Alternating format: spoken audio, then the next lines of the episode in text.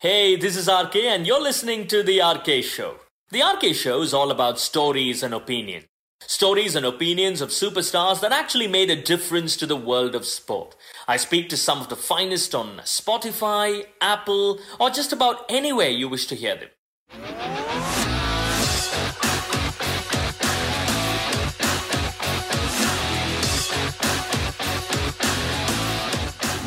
It's my pleasure and privilege to welcome home, quite literally, former Australian captain, commentator, somebody who's extremely honest with his views, and a wonderful human being at the end of it all. Ian Chappell, thank you so much and welcome home, Ian.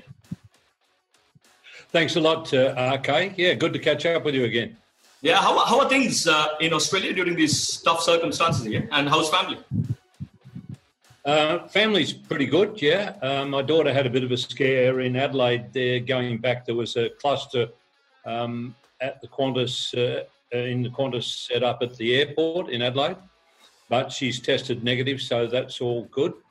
Um, Australia's done pretty well, actually, all things considered. I mean, we're still under 100 deaths, which is way too many, but um, everything considered, um, that's been pretty good. And I suppose the best news is the, the figures have been going down. Um, you know, so they've uh, all right from the start, they were talking about flattening the curve. They seem to have done that. Uh, states like Queensland, for instance, I think have gone the last three days with no new cases at all. So, um, and they just started yesterday actually to relax a few of the not not big relaxations, but um, giving the opportunity for people to go and visit family. So you can have two visitors and things like that. So really, I think Australia's done pretty well in the in the circumstances. Well done, Australia. It's quite amazing, isn't it? Really weird circumstances throughout your playing career or your broadcasting career. Have you seen anything like this at all? Because I mean, people like me, we've just read about a few things in our history books. Never thought that we'll be actually in the midst of it.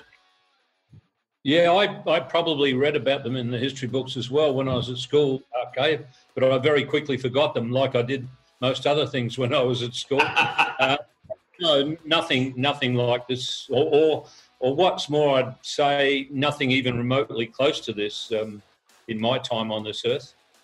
Yeah, I'm just beginning to think. I mean, when I was just reading about, say, championships like Wimbledon or uh, the Olympics. The last time it was cancelled was during the Second World War. I mean, that was that was a period of time when, uh, again, Australian cricket was doing well. I mean, that was a time of the Invincibles around that 1948 time. Have you ever had such conversations about what exactly transpired around that time and how difficult life was with uh, uh the people of uh, uh, those teams here? Yeah, I mean, it must have been very difficult, particularly for England, because, you know, when you've got bombs raining down on you, the last thing you're worried about is is playing cricket. Um, now, I mean, Australia lost a lot of, uh, and particularly lost a lot of young people during both wars. But actually, we were bombed a bit more than I realised during, you know, Darwin copped it quite seriously um, in the Second World War, which, I mean, I knew that Darwin had been bombed, but I didn't have any idea how much. Um, but uh, I suppose the, the best story I've, the best war story I've heard uh, in regard to cricket was uh, a guy called Jack Robertson who opened for England uh, oh, probably a dozen times. Must have been a pretty decent player. Uh, played county cricket for uh, Middlesex. Um, I don't think it was a county game. I think it was might have been a services game, but it was obviously during the war. They were playing at Lords and suddenly the air raid shelters, uh, the sirens start uh, going berserk, and apparently all the players had been told that they had to lie flat on the ground. So you've got this wonderful photo of uh, all the players plus the umpires lying flat on the ground. Uh, once the danger passed, players got up. Bloke bowled uh, to Jack Robertson, the first ball after the air raid sign, sirens, and he hit it for six and you you think to yourself, well, you know, that's pretty cool. When you've just been lying flat on your face with the air raid uh, sirens going off, you get up and hit the first ball for six. That's that's probably the best uh, cricket war story I've heard.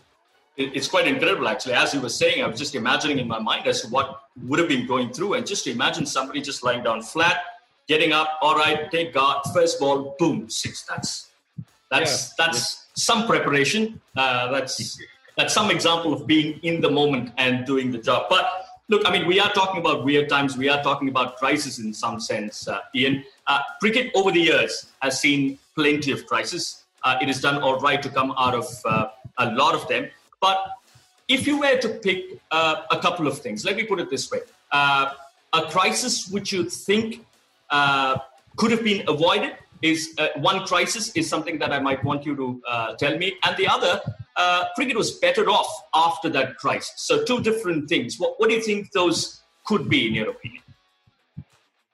Well, Richie Benaud quite often said cricket is the most controversial game of all. And um, um, but I mean, most of the crises uh, we've had before, you know, apart from the from the two wars where cricket was stopped in most places for for parts of the war, um, the crises have been you know, chucking, chucking has been a fairly constant one. Um, but the word to me, the one thing that and chucking, uh, you know, abusive players, those things are never going to bring the game down because if they're handled properly, you you know you get rid of them out of the game and, and you move on. But the one that to me that was always could bring the game down is corruption. You know, if you're starting to fix matches or not play to the best of your ability, I mean, as a fan, why are you going to pay money to go along and watch a game that you think is not on the level? I mean, I, I there's no way in the wide world I'm going to pay money to watch that. Um, and when we were going through some of the bad periods of corruption, I I wasn't all that comfortable even being a commentator because you know, you're looking out there and you're seeing what you're seeing, and you're thinking to yourself, for instance, is this um, imaginative captaincy, or is this more of the bullshit that's going on? And and that made you know it made commentary difficult because you know you've got your own integrity to look after, and you're if you're there saying, "Oh, this is brilliant captaincy" and so on, and then you know, a few months later, they just you discover that the match was fixed. That's not much fun as a commentator. I, I didn't really enjoy working in in those circumstances at times. So, to me, that was always the crisis that was most likely to bring the game down. Yeah, uh, there are still uh, certain sections, uh, certain people who believe, uh, look, uh, plenty more can be done because because of what you said and because of what happened with respect to corruption. I mean, people at certain points in time still have uh, are, are a tad skeptical about a few things that they see. I mean, you reckon? I mean, it's it's a lot more cleaner and it's it's it's close to being the cleanest ever. No, I'm very I'm skeptical about um, about the game and in that regard. Not not you know all parts of the game, but I think um, particularly the shorter forms of the game. I mean, there was you've probably seen the footage. I think it was in was in the UAE. Anyhow, I'm not. I forget whether it was Dubai. But I mean, not only were those people bad cricketers, but they were bad fixers as well. I mean, when somebody, Ian Healy, I think it was, showed me the, the footage, I said, You're joking, mate. This is doctored this footage. And he said, No, no, this is actual. I mean, it was it was disgraceful. I you know, I mean, if you're going to try and stop fixing and and do it by playing by the rules, you're not going to stop it. as far as I'm concerned, you know, uh, things like if if I was involved, I'd be um, rattling their cage. If I thought someone was, you know, corrupt and, and doing things to either, uh, you know, spot fixing or fixing matches, and I think probably these days it's more spot fixing. But if I suspected that someone was involved, I'd make sure that his phone was tapped and I'd rattle his cage and say, mate, you know, we know what you're doing. Uh, you know, put the wind up him a bit and then see what phone calls he made. Um, I, I, just don't think, and I mean, what is what has cricket done to put people away? I mean, cricket has hardly got anyone. You know, the the Hansi Cronje thing came about because of the police in Delhi. Uh, there's been a lot of um, uh, media, um, you know, where they've they've actually done a, um, uh, you know, they've they've been the ones who have uncovered the fixing. Cricket hasn't got too many. And the other thing I'll say is most of the, most if not all, the ones that cricket have got have been soft targets. You know, I'll, I'll start to believe that uh, that they're getting somewhere when we get a few big names. Okay, we've had Azharuddin and we've had Hansi Cronje in the past, but you know, there's been a lot more big names involved in this than than just those two, and I would be I would be less sceptical if I saw some big names in the game going down. Um, so that's my thoughts on it. But just staying put on uh, the subject of crisis, Australian cricket in the recent past did go through some really difficult uh, times after what happened in uh, South Africa. What, what, was your stand on the matter, and uh, how did you look at, say, David Warner and Steven Smith? I know, I know things have moved on, but in the process, were there a few irreparable uh, losses for Australian cricket? Well, what happened at, at Newlands was, I mean, apart from the fact that it was uh, illegal, uh, it was absolute stupidity. I mean, how the hell do you think you're going to get away with something like that in the current situation with all those cameras at the ground? And also bear in mind that the, that the Australian team were warned. You know, I know of one television commentator who was over there, Australian guy, was working for Australian television and South African television.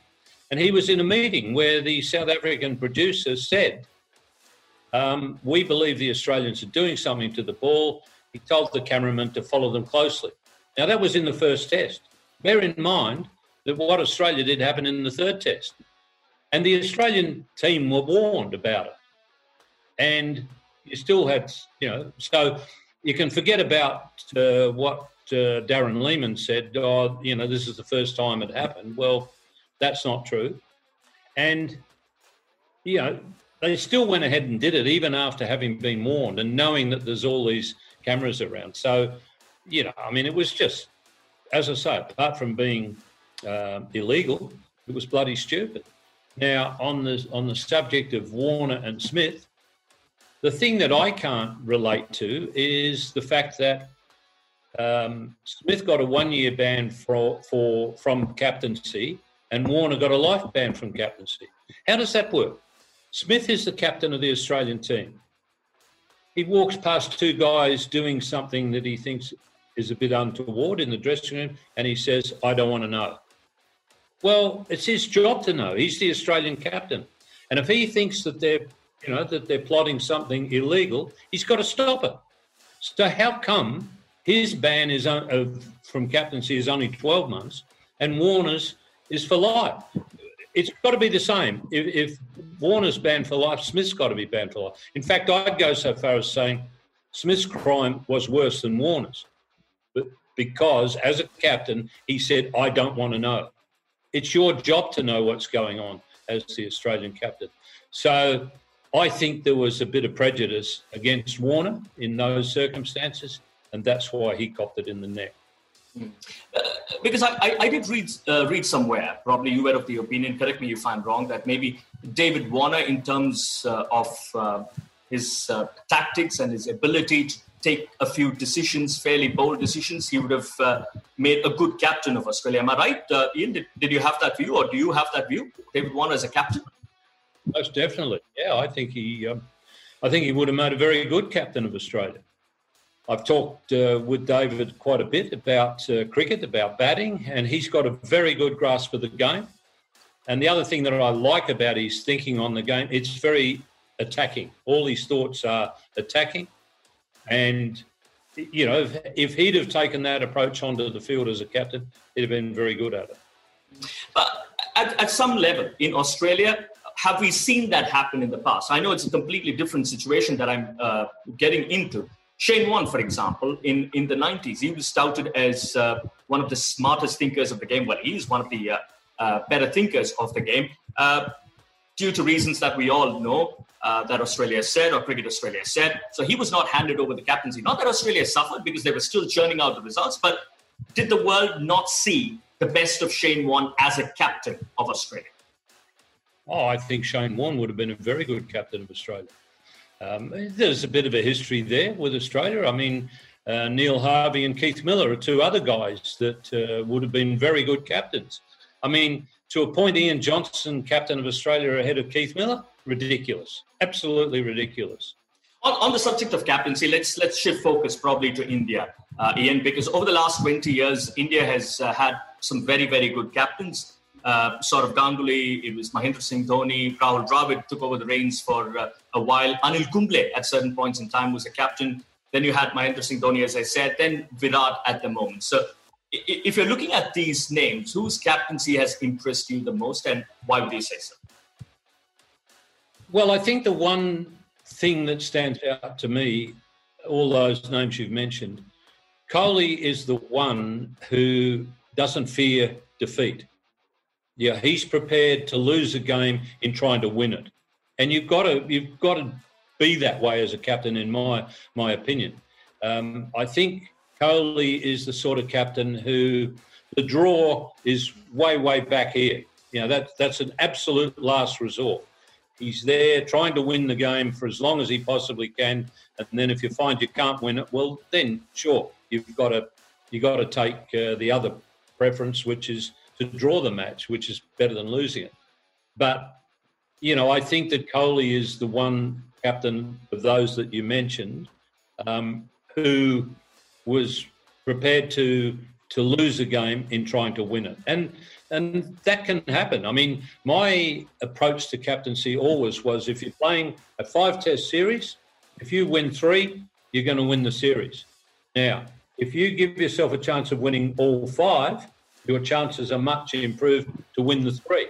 And if you happen to lose two, two along the way, 3 2 is a good result. You've won the series. So, you know, I, I think Kohli definitely takes that approach, and, and I like that approach. Um, the Indian captain that I played against was Tiger Pataudi, and I think Tiger was of a similar mind to Kohli, uh, very attacking and wanted to win. Uh, the big difference is Kohli had, you know, or Kohli has got the pace bowlers that Tiger didn't have. But Tiger used his spin bowlers very, very cleverly. It's interesting, isn't it? Because I was just watching one of those documentaries recently on uh, one of the platforms, and uh, they went behind the scenes to talk to uh, Justin Langer, to Tim Paine, and uh, it, it, was fairly evident that uh, the Australian dressing room was thinking a lot more about Virat Kohli, the batsman, the captain. So, is that the kind of effect that Virat has had on that Australian cricket team of late? Well, I don't know. I, I didn't. If you think I'm going to put myself through eight hours of watching that, um, so I don't know what they were thinking. And yeah, I mean, you, if you're playing Test cricket, you're expecting to come up against uh, all good players and a few who are better than that, you know, top class players. And Kohli obviously is in the top class category. But, you know, you, it doesn't matter how good a player you're up against, you've always got to believe that you can get them out. I'm talking obviously batsmen now. So, you know, if they were, I mean, you, you do concentrate a bit more heavily on on the better players in the opposition, but you can't you can't ever get to the point where you're thinking, oh, we, you know, I, I don't know how to get this guy out. You've always got to believe, you know, I mean, when Sobers got the 254 at the MCG, um, I throughout that innings, I thought we we could get him out. Uh, there were times when I wasn't sure that we could, but uh, you've got to keep thinking that you can get an opposing batsman out, no matter how good he is. I, I, know I know you can't compare batsmen of different eras. That is not something that we normally do. But in, in terms of where where Virat is, how would you look at his uh, his his batting? Uh, because there was a point in time when we spoke about Virat, Kane Williamson, Steven Smith, Joe Root, and said, "Look, this is the next generation. They are vying for the top spot." Has has Virat gone away from the other three that I'm talking about? Well, of that group, Kohli's the best in all three forms. I, I, don't, you know, that's pretty well unquestionable. Yeah, his record in all three forms is, is quite unbelievable, really, particularly his record in the shorter forms. So, you know, um, I, I'm not surprised, having listened to Kohli talk about batting, he you know, he's he makes a lot of sense. And, and again, I, I, like his approach to batting. You know, one of the things that he said, we did an interview with him last time India were here uh, for radio, and one of the things that he talked about was why he didn't play the the fancy shots, you know, the the innovative shots of particularly T20 cricket. And he said that he didn't want it to creep into his batting in the longer form of the game. And if you look at, well, the best, you know, the best short form player uh, in, in, the time that I played was Viv Richards. Viv, Viv wasn't playing, he just played normal cricket shots, but he just, he played them so well and he placed the ball so well that, you know, he was able to score at a very, very fast rate. Kohli's the same. He's, he just plays traditional cricket shots but he plays them very well. He hits them into gaps.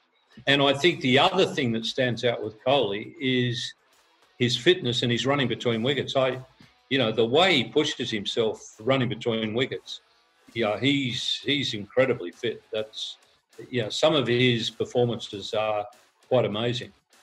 Is it, is it just a reflection of his personality that that uh, comes through in his batting? Because I mean, when, when you look at Kohli, there's never a dull moment with uh, Virat Kohli, the individual. When I say dull, it's not just the expressions, but he's so active and energetic on the field, whether it's day one or day five of a test. match.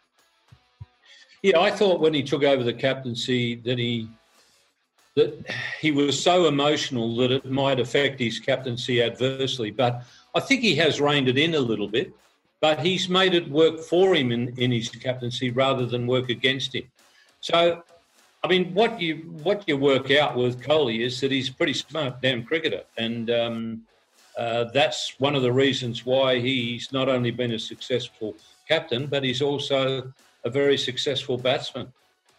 I know there are a lot of things that we can talk about uh, Virat Kohli, but Ian, just let me just go forward and talk about what uh, we could look at as far as the game of cricket is concerned in in the future uh, if and when, uh, obviously, things settle down, how do you see the game of cricket uh, changing globally after this uh, coronavirus issue? Well, I'd like to think that in this period of hiatus, that that the administrators would be thinking about where the game, where they want the game to go. Know, I I thought the time was right to do that. Back, you remember when the ICL was uh, starting up. And to me, that was the perfect time for cricket to get together, get everybody together. And when I say everybody, I mean you know administrators, players, uh, coaches, sponsors, marketing people, uh, media people, and even a rep- representative of the fans. Sit them down and work out, come up with a blueprint for where the game's going, not for the next year or two, but the next 10 years. They didn't do it then, and I, I suspect, without knowing, I suspect that it's not going on now, which is disappointing because you know you've got a, a period where no cricket is being played. This is the ideal time for some thinking about the game, where it's going.